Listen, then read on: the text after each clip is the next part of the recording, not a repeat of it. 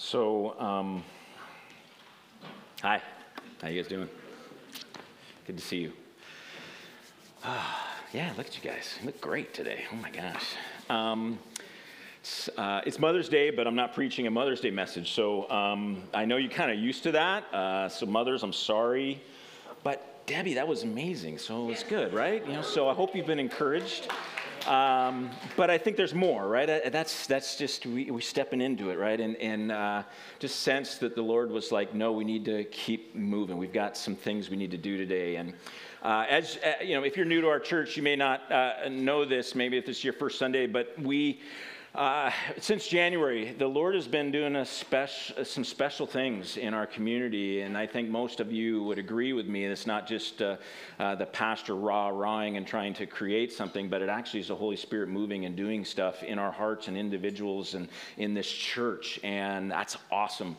Uh, and it's stretching us. Uh, it's sometimes it's hard. Sometimes it's it's you know out of our comfort zones and those kind of things. And and that's good, right? Um, but it's also, it's really sweet, right? And in the midst of the pain and struggle and suffering and divisions in this world, we're also experiencing these sweet provisions from Jesus, right? And his Holy Spirit. And so it's good. Uh, one of the areas and one of the people in our church who've been getting stretched a lot, and the Lord has really, uh, honestly, for the first uh, four or five years I was here, uh, I knew Jessica and I knew Ashish, but I didn't know them really well. And then uh, a couple of years ago, we began to, to meet a little bit more regularly, maybe every couple of months or so, and, and kind of got to know each other a little bit more. And then, uh, really, over the last six or eight months now, the Lord has really kind of brought our lives together uh, in different ways and how the Holy Spirit's been moving in them and in their family and in their lives, but also how what He's been, it's been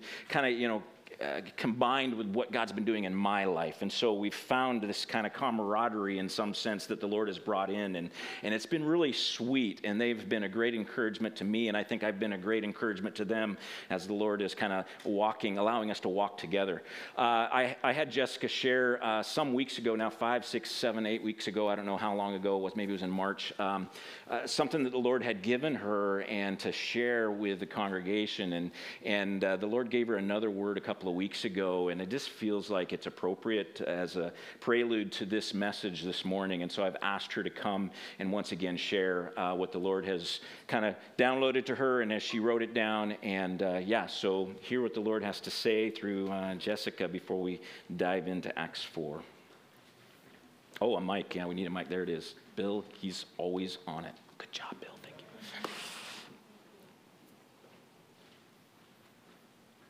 You have to, you have to wait for him to, yeah, he'll, he can only be in one place at one time. Right? we really need a new sound guy. Seriously. All right, we got it. All right, thank you. Happy Mother's Day. Mm-hmm. In these days, I am shaking my church. There has been much mixture, and much man made religion has taken the place of my true word. There is much that I will reveal and uncover in the days to come. It is time to wake and shake my bride from their slumber. I have said in my word that my bride will be without spot or wrinkle. I'm not speaking of how you will be in eternity, although this will also be true of you in that time. My church has been weak. It has been infiltrated. It has bowed to culture and fear of man rather than to me. It is time for those days to come to an end. It is time for my church to awaken, to repent, to open her eyes, let go of false beliefs and idols, and run into my truth. I have said many times to keep your eyes on me. Peter was able to do the impossible in the midst of the storm because of his faith in me. My supernatural ability, yes, I still operate that way. And because he looked to me, directly at me. My church, you have taken your eyes off of me in many areas. I need you to realign. Allow me to strip away the false beliefs, the man made traditions, the areas of unbelief. Ask me where you've gotten off course. I will remove the blinders from your eyes and will reveal the truth. Be humble before me. Acknowledge that you are not all knowing, you haven't figured it all out. I am far beyond what your human mind can comprehend, and you will never stop learning if you truly seek me. I long to reveal the treasures and mysteries of heaven to you, but you must confess your spiritual pride, humble yourselves, and learn to listen to my still small voice. My sheep hear my voice. I am speaking. Are you listening? I am a God of love. I am slow to anger and quick to forgive. Come to me, my church, my bride. Humble yourselves before me, and I will lift you up. I have much to show you, much to reveal, destroy, and rebuild. Yes, much will be shaken and will fall in the coming days, but these things must happen so that my church can truly arise in victory. I never intended my body to be weak. It's not my will that you be divided. Stop listening to the devil's lies. The spirit of offense who seeks to sow division, mistrust, and judgment among you. I need you to seek me, repent, and come together as one. Corporately, I need you to look to me. I will show you where you have strayed. Allow me to shake and refine you. It is my will that you come together, that you are one as Jesus and the Father are one. This is my will and plan for my body. So arise, wake up, open your eyes, open your hearts, be humble, and allow my spirit to lead you into all truth. This is a new day. Dry bones, hear the word of the Lord.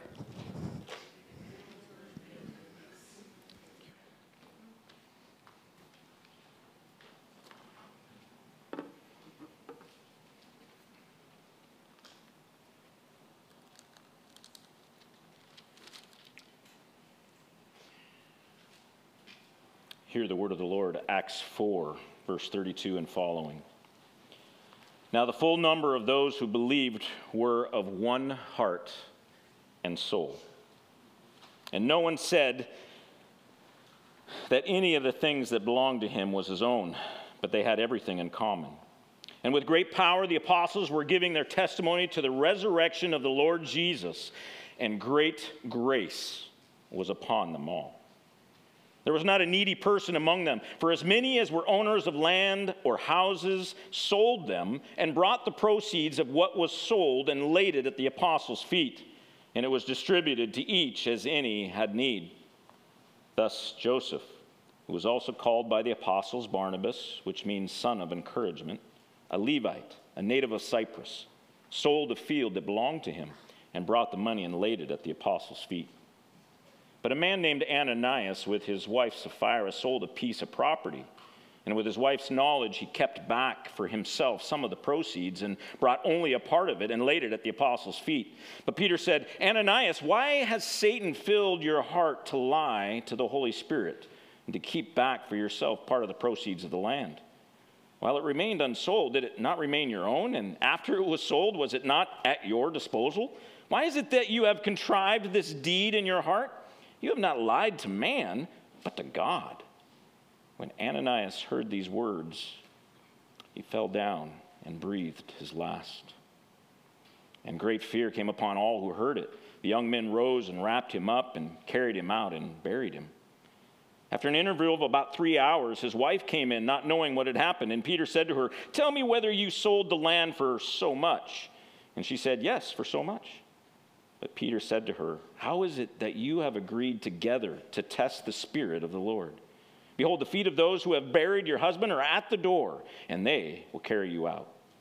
Immediately she fell down at his feet and breathed her last. When the young men came in, they found her dead, and they carried her out and buried her beside her husband. And great fear came upon the whole church and upon all who heard of these things. Happy Mother's Day.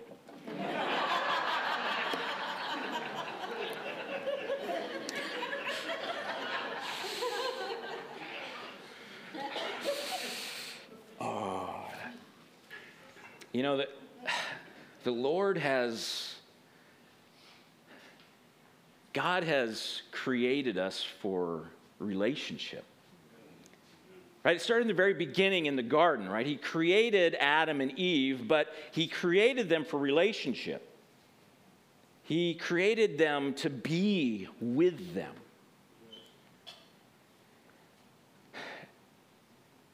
Sin, of course, came in and kind of messed things up and broke our relationship with God. And so God had to step in and he had to do something to try to restore that relationship, to bring reconciliation in that relationship. And, you know, we can, we can sometimes look at salvation like, you know, it's all about just escaping hell, right? It's all about like this fire insurance piece, right? You know, like your sin is really bad, and so like you're going to die, like because of your sin. You, you are condemned to die. You are going, you know, going to hell. It's not going to be good. It's a really bad thing. And so if you want to escape hell, here's the solution. The solution is to bow your knee to Jesus, to repent, and to pray to him and worship him, right? Then you're in, you're good. You get to go to heaven, you get to go to this great place, you know, where there's no more tears, no more death, and you get to live for all eternity. It's a great thing. And so this is the salvation message. But there's a problem with that message message. The problem with that message is it leaves out the key piece of why Jesus came and died for us. It wasn't just to save us from our sin, that wasn't the primary goal. The, he had to save us from our sin so that we could be restored into intimate relationship with his Father. You see, people that have come to faith based simply on this idea that they're escaping hell, have no reason to be looking for Jesus other than as their Savior. They have no reason to connect with Him personally. Like, thanks, Jesus, for saving me, for dying on the cross. That's cool. I get to go to eternity. Maybe I'll catch you later. Right? It's, it's this kind of perspective of salvation that has created the, uh, the, you know, the Lone Ranger Christian. Like, I can do it on my own. I mean, I, am saved already. I'm not going to hell. I'll be in heaven. Everything's good. What do I need the church for? What do I need community for? What do I need Jesus for anymore? I mean, I'm glad what he did for me, but you know, I kind of I get to live my life now. But the message, the salvation message, is not, hey, you get to escape hell. The message is, hey, you get to be in intimacy with your creator. And, and here's the fear, you know, as I've thought about this, like even in my own life, here's the fear I think I have in, in my heart is like, how many of us, how many people in our churches, how many people in this church just want like to escape hell? How many of us think that we're all good because, you know, we got saved from hell?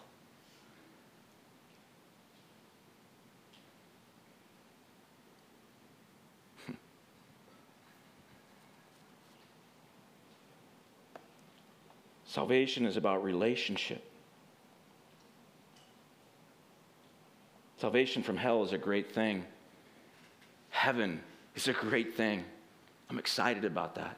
And matter of fact, the word tells us we should be eternally minded, that we looking that way, that a lot of our hope is placed there, right? You know, that yeah, this world is going to be struggling, you know, it's hard time, tension, but, but we've got hope.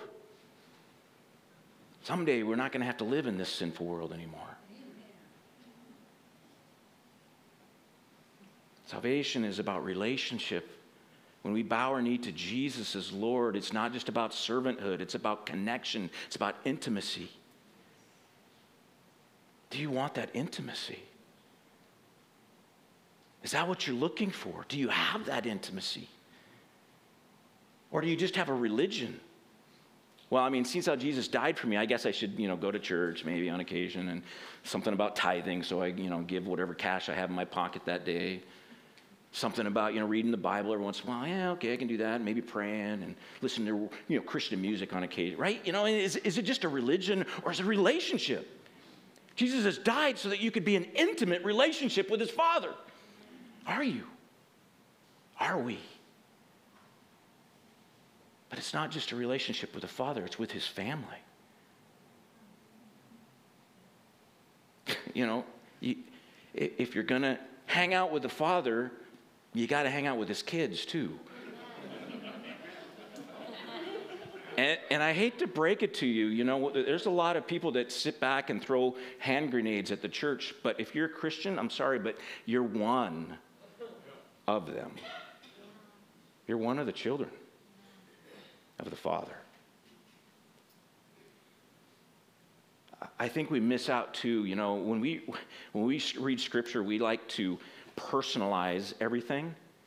And so all the blessings, you know, become like personal things, like he's speaking directly to me. And I know there's some devotionals out that do this now, and that's, and that's not all wrong. But we really like to make it all about me. Like, what is, you know, the, all these amazing blessings, right, that are going to come, you know, that, you know, we're going to see, uh, you know, the fruit of the land. We're going to reap a great harvest. We're going to, you know, see all these amazing blessings. We're going to see God just kind of step in and do great things. It's going to be awesome, right? And we all look at that like individually, like what he's going to do for me.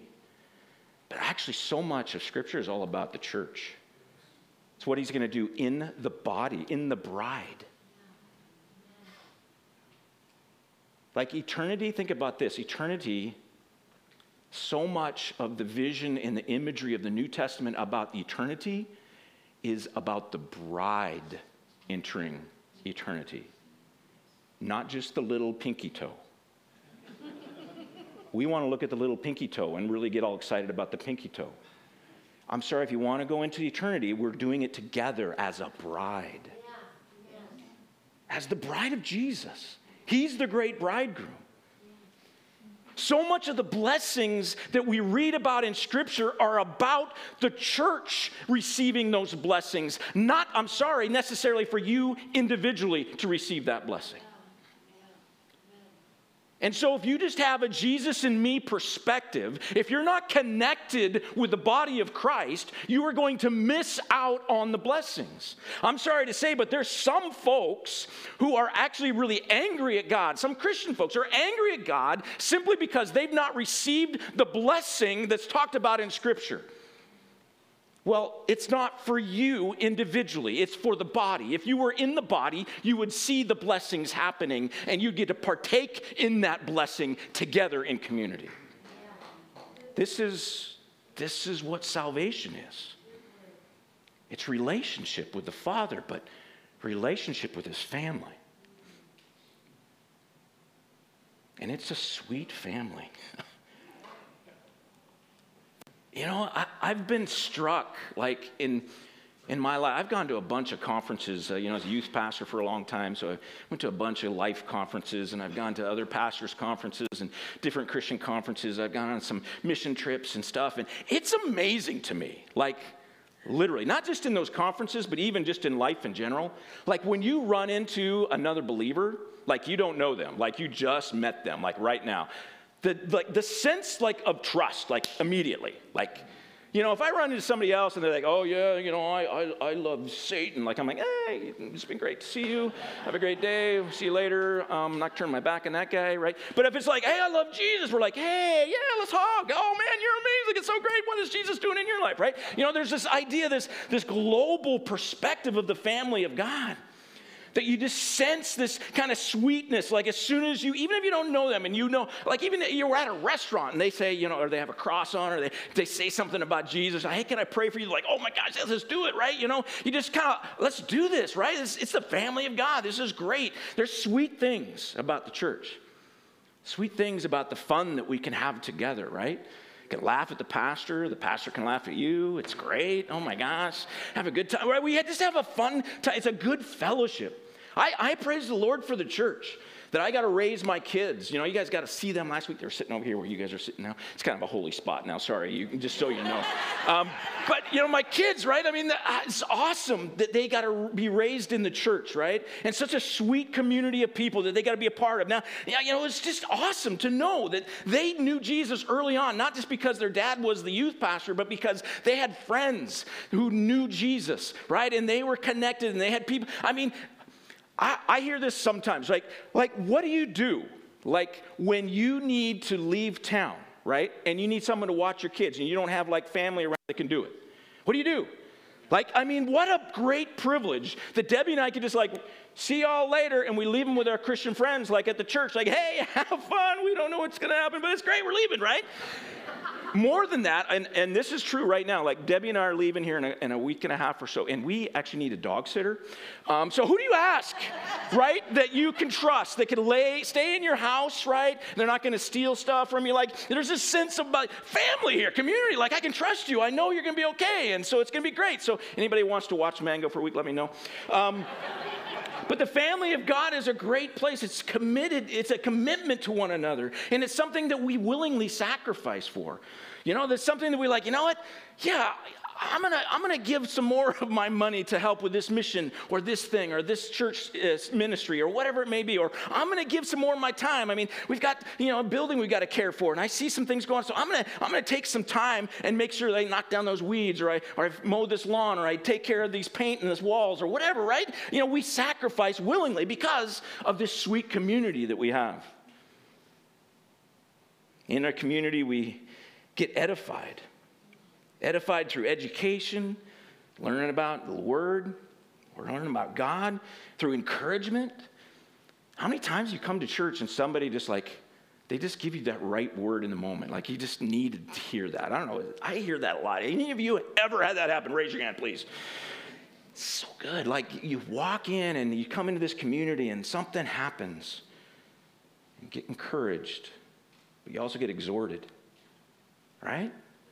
We need someone to come alongside us say, hey, uh, come on, let's go. We believe in Jesus. It's a sweet family that we're a part of. John 13, 35. I think we might have a slide for it. Uh, but, you know, simple one, right? You know, they will know we are Christians by our love, right? That, that Jesus gives us a new command, a command to love one another. By all this, by this, all people will know that you are my disciples if you love one another. Right? You know, that we could be that kind of community. And in the midst of a world right now that is so divided, like we should be standing up and above all other communities in this, in this country, in this world. I mean, they should be going like, how do those folks stay together? I mean, there's Democrats there, there's Republicans there, and they're all in the same building for like an hour and a half together. How does that happen?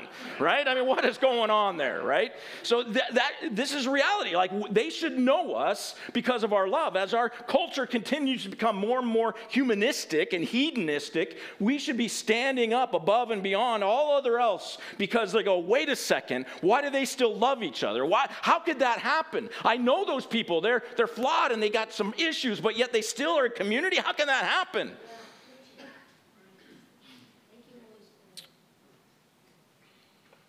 And that leads to the next point. We're a sweet family, but we're a family with a lot of flaws. We do still sin. And you guys know this from your own biological families, right? Who are the people that get hurt most by your sin? So many of us get so upset with the church family, get so wounded by the church family that we just can't stand to be in that community anymore and we just take off to another community. But I, you know, sometimes I just wonder like why are we surprised by that? Like like did your kids never like say something that really kind of hurt you, push one of your buttons, right? Or have you never said something to your kids or your husband or your spouse, wife, like, you know, you never done anything to hurt them, like because of your own foolishness, your own sinfulness, like, and you just bail as soon as the hurt comes? Like, why are we surprised by this? But we are, and it's reality that we do hurt each other. And sometimes that hurt, it, you know, it should, there should lead to division. We're hurt as well because we're different. I mean, some of you in here are 49er fans. Amen.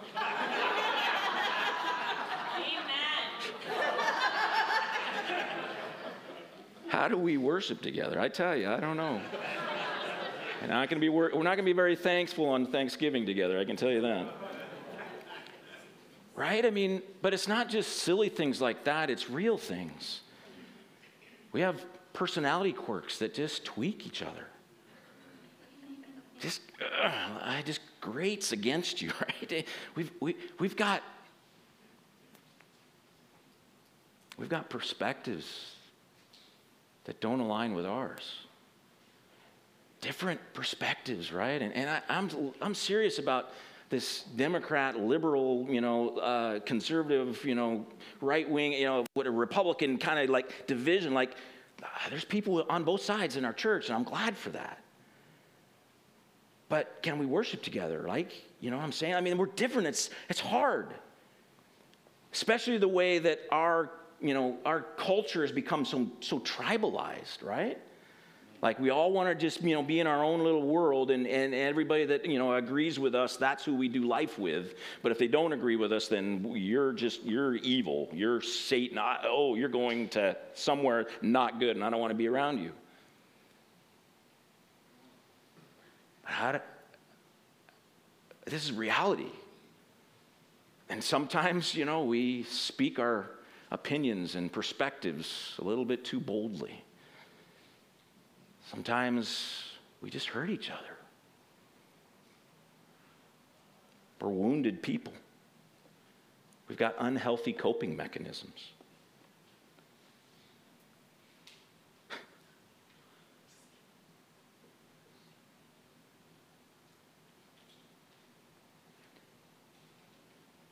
This passage in Acts 4, if we stop at the end of the chapter in verse 37, we kind of go, oh my gosh, what an amazing community. What an amazing church. Like, I want to be a part of this amazing church that's happening in verses 32 through 37 of chapter 4. Like, this is amazing. This is awesome. Like, look at that. They're sharing their stuff. They're together. They're having a good time. They're filled with grace. And, the, you know, the Lord's building the church. And it's, I mean, there's things happening. There's miracles. There's supernatural stuff all over the place. I mean, this is a great community. This is awesome. I want to be a part of this. It's all the sweet family stuff. So if we stop at 37, we get an, a skewed perspective of the church. Because chapter 5, verse 1, immediately following, may I remind you that uh, Luke, when he wrote, he didn't stop and go, oh, okay, let's start a new chapter with a new perspective and a new whole different direction. That was great. We've done that stuff for the first four chapters now. No, no, no. This is just continuing, right? And then he talks about Ananias and Sapphira. Not to mention in chapter 6, you know, the, the, the, the, uh, the widows were complaining because they weren't being cared for, right? And so there's this, there's this tension, right? So, matter of fact, let's just continue through the rest of Acts, right? Don't stop at the end of chapter four with the church and go, oh my gosh, the church, the New Testament church was easy, it was awesome, it was amazing, it was all perfect and beautiful. Why aren't we like that? No. The church was a sweet family, but also was a flawed family. It's realistic, it's painful.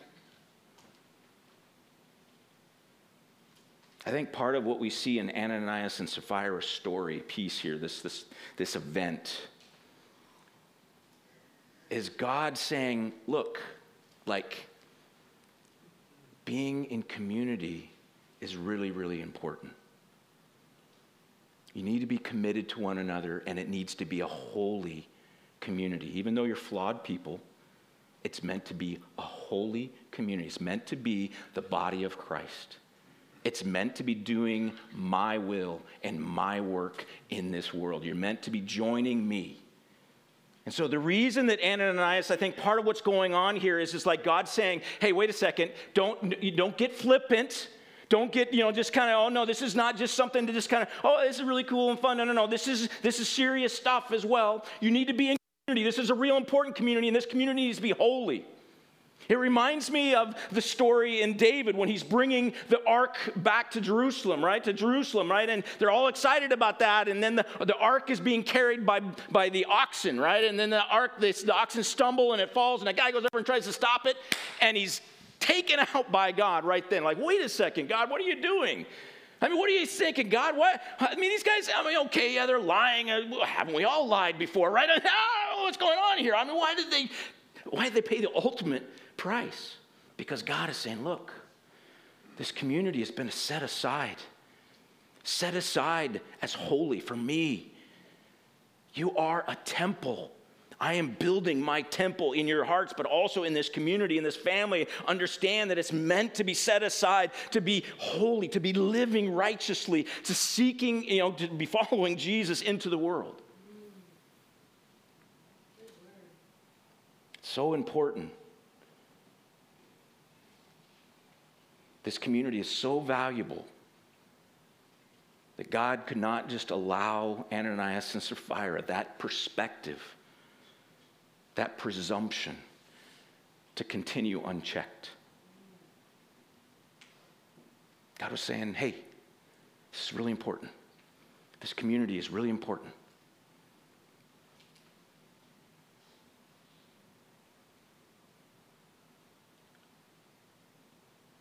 Is the community important to you?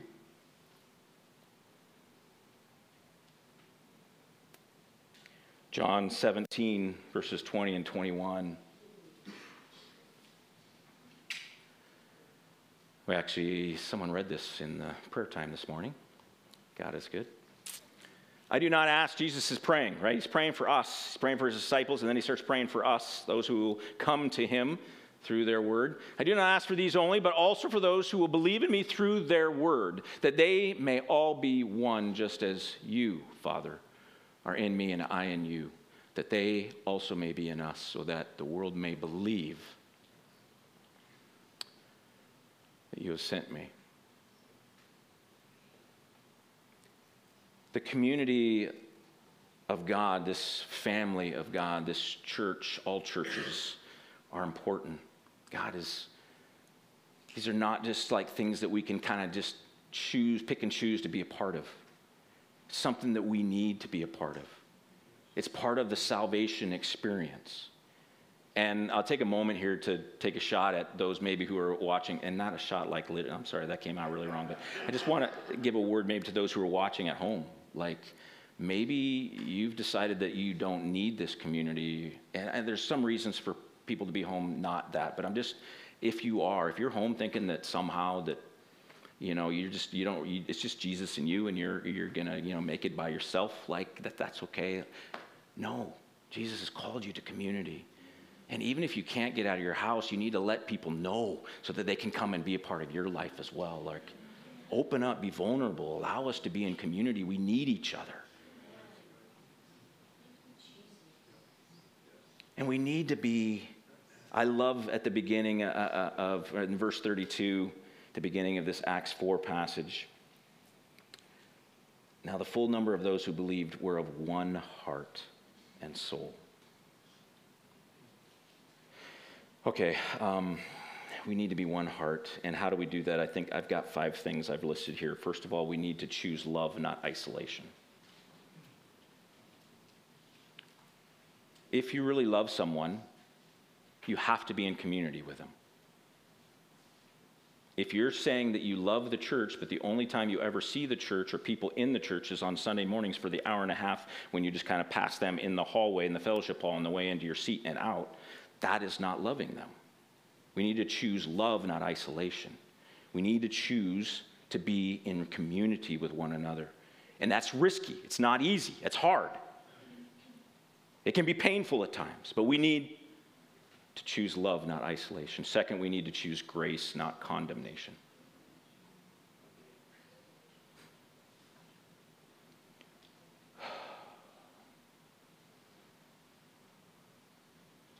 There's so much. The, you know, the critical spirit is alive and well. And, and, I, and I will say that it's alive and well in me as well. We have to let go of the critical spirit. We need to choose grace. We need to remember that we're flawed as well. right? Condemnation comes from like, who are we to condemn anyone? Like, really, right? Think about that. We need to choose unity, not uniformity or conformity. We, I am convinced that true unity in Scripture and today only comes with a diversity of thought, a diversity of perspective, a diversity of personalities. If we're all the same, then that, that is not unity. That's conformity that's uniformity, but it's not unity. And, and this has been my criticism of the house churches. Oftentimes, house churches just end up being conformity, right? Uniformity. And, and again, that's not that all that is bad. Like I'm just saying, but that's they're not experiencing true unity. And I don't think without true unity you can really experience true community, because we need to have different ideas around us. We need to have different perspectives we, if, if everybody that we're around thinks like us, then we're, we're missing. It leads to arrogance, it leads to all kinds of things uh, judgmentalism, condemnation, all those things. Next, uh, and this is a hard piece because I think we need to go here. Uh, choo- we need to choose repentance, not blame. Um, and here's, here's what I want to do here. I, I just want to say, like, I need to repent. Like, the church is flawed, right? Um, but I wonder how often we actually repent our sin against people.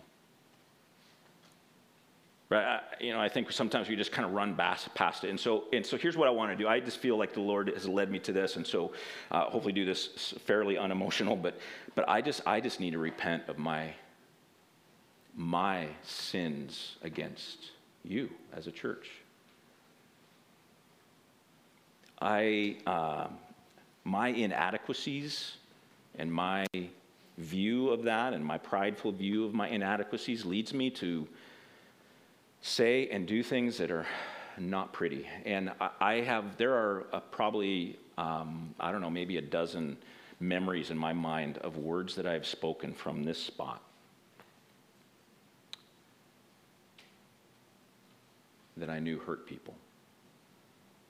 And I've, I've tried to do some of that, like confession to individuals when I'm aware of those things, but I know there's so much more that happens that I'm not even aware of. And so I just want to take a moment just to say, I am so sorry.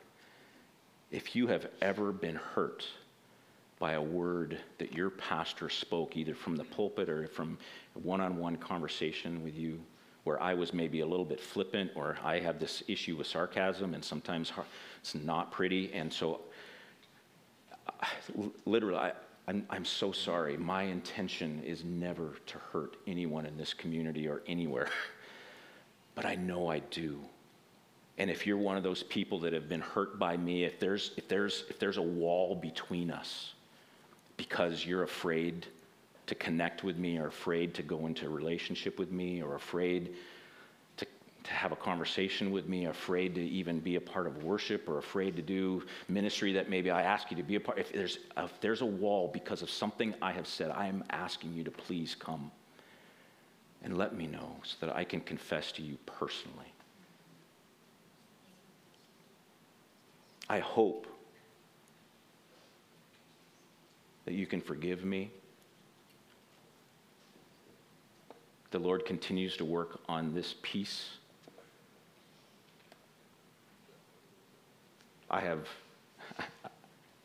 I speak, I have, I have too much opportunity to speak publicly. And I, so anyway, I'm, I'm sorry. I am. And I, and I want to say too, I, I want to apologize and repent for all the other pastors and maybe the other churches that have hurt you, that have left a scar in your heart. And again, talking to those at home, maybe that's why you're at home. And I just want to apologize to you as well on behalf of pastors and churches that can sometimes be really flawed and really hurt people.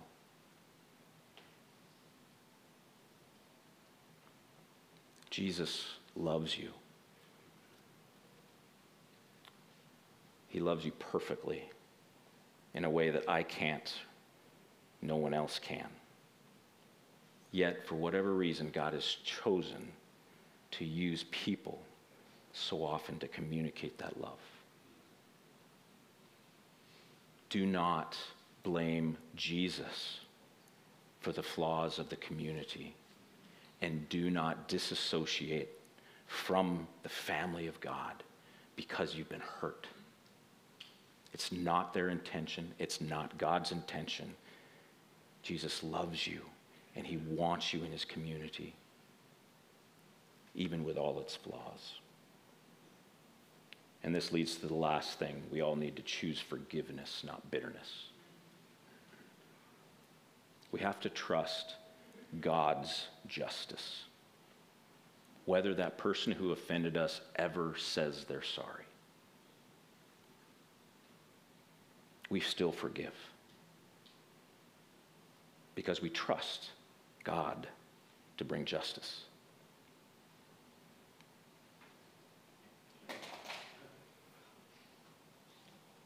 So, as we close uh, this message and this service, and yeah, worship team, you can come on up.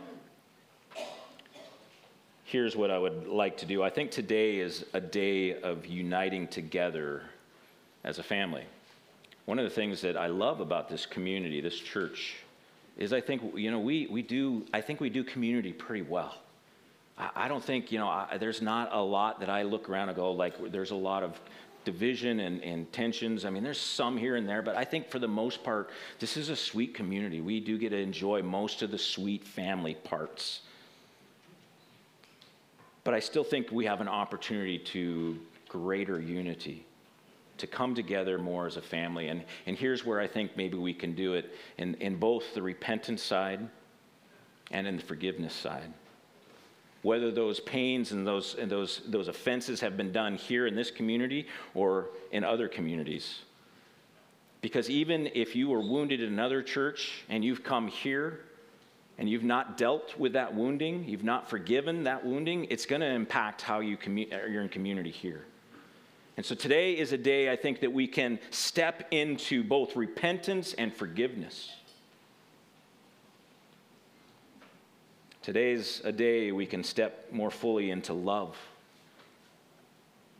To really engage in community, to really be together, to make this commitment to this community. Don't make this just a religious activity that you do on Sundays. Make this a community. It's not that we have to be together every waking moment. No one wants that, trust me. but we do need each other. And, and as the times continue in our world, as we see greater and greater division around us, as the attacks build more and more, I think part of why this church at the in, in, in the New Testament were so united is because of the persecution, because they were getting attacked. And as persecution increases, we're going to need community. And we need to stop being critical, not just within your church, local church family. We need to stop being critical of all the other churches in town. Because this is a reality as well. We have this tendency to drive by this church or that church and we point our fingers, oh, that place, they're horrible. Oh my gosh, I can't, but did you hear what they did in that place? You know, uh, we got to stop that. You know, one of the things I almost did, maybe I should have had it ready for at this point, but I almost re- just, you know, brought one of the creeds, right? The Apostles' Creed or something, and just read it. And then compared that to all the other churches around here that we're critical of. And go, wait a second, do they believe in the creed? Every point on that they believe in, and yet we're criticizing them and saying that there's some horrible community that is, you know, drawing people into, into you know, hell or something. Hold on. What are we doing? We need to come together. We need to be united, not just in this community, but in the greater community, the church. It's the whole bride of Christ. And so we need to come together. Maybe, maybe you need to come forward today for repentance. Come forward, you know, and, and, maybe you don't need somebody to pray for you. Maybe you just need to come and you just need to, you know, get on your knees and say, Lord, forgive me for my critical spirit. Maybe you need to find someone in the room that you know you've offended. And you need to go up to them and apologize and repent. Maybe there's someone in this room that they offended you, but you've never said anything about it. Maybe you need to go to them and profess your forgiveness for them to them. I don't know what the Lord is doing, what the Spirit is leading you in in this moment, but I want to encourage you to listen to his voice and to follow his lead. Don't ignore it. This may be the only opportunity he gives you, right? Don't ignore it. If he's speaking to you now, that means he wants you to respond. So come as you feel led to come. We'll have our prayer team up and they can pray with you if you'd like prayer. But again, if you just need to come and repent for your critical spirit, then please do that. If you need to go and talk to someone, please do that. Let's, let's, let's unite together more fully today by dealing with, you know, the unforgiven sin stuff, by dealing with our critical spirit against other folks, other churches, and by, yeah, just coming together and choosing grace over condemnation, choosing to be united together instead of isolated, choosing repentance, choosing forgiveness. Amen? All right, will you stand and let's uh, sing a song, and during these songs, you can come forward. Father, we thank you for saving us. Not just from our sin, but Lord, you're saving us to intimacy with you. Lord, thank you that we have this amazing opportunity to be reconciled to you to be in perfect relationship with you, to be perfectly united with you. And Lord, as we are united with you, you also unite us in your family with all the rest of us here. Lord, thank you for drawing us together into community. Lord, help us to dive further in, those of us who need to. Lord, those who are, are holding back, those who are holding on to bitterness, those who are, are, are, are thinking that uh, you, don't really, you don't really need this community. Lord, I pray that you would help us to recognize the importance of being a part of the family. About the intimate relationships that you desire for us to have, not just with you, but with each other. Lord, help us to dive in. Lord, I pray too, Lord, that you would bring a continued move of your spirit to convict us of sin and to repentance so that we can then step into that and that people would be ready and we would be ready to forgive as well. The Lord, we would be a church that keeps short accounts with each other. The Lord, that we would be able to look across and, and doesn't matter who's in this community, we can firmly say that we are united with them. There's nothing between us. We, we, we both love Jesus. We both are on the same page, the same team, in the same family. But thank you for community. Psalm 133 Behold, how good and pleasant it is when brothers and sisters dwell in unity. It is like the precious oil on the head running down on the beard and on the beard of Aaron, running down on the collar of his robe. It is like the dew of a Hermon which falls on the mountains of Zion. For there the Lord has commanded the blessing, life forevermore. In Jesus' name, amen. Thank you, church. If uh, you still need to have a conversation with somebody, please do that today. Maybe they're not here. You need to give them a phone call. Do it this week. Uh, maybe you still need prayer. We would love to pray for you. Come forward. Also, ladies, uh, our men have uh, uh, some lovely uh, gifts for you. So as you exit, we would love to give those to you as you go. Thank you for who you are and for continuing to bless us with all of your gifts and skills. God bless. Have a great week.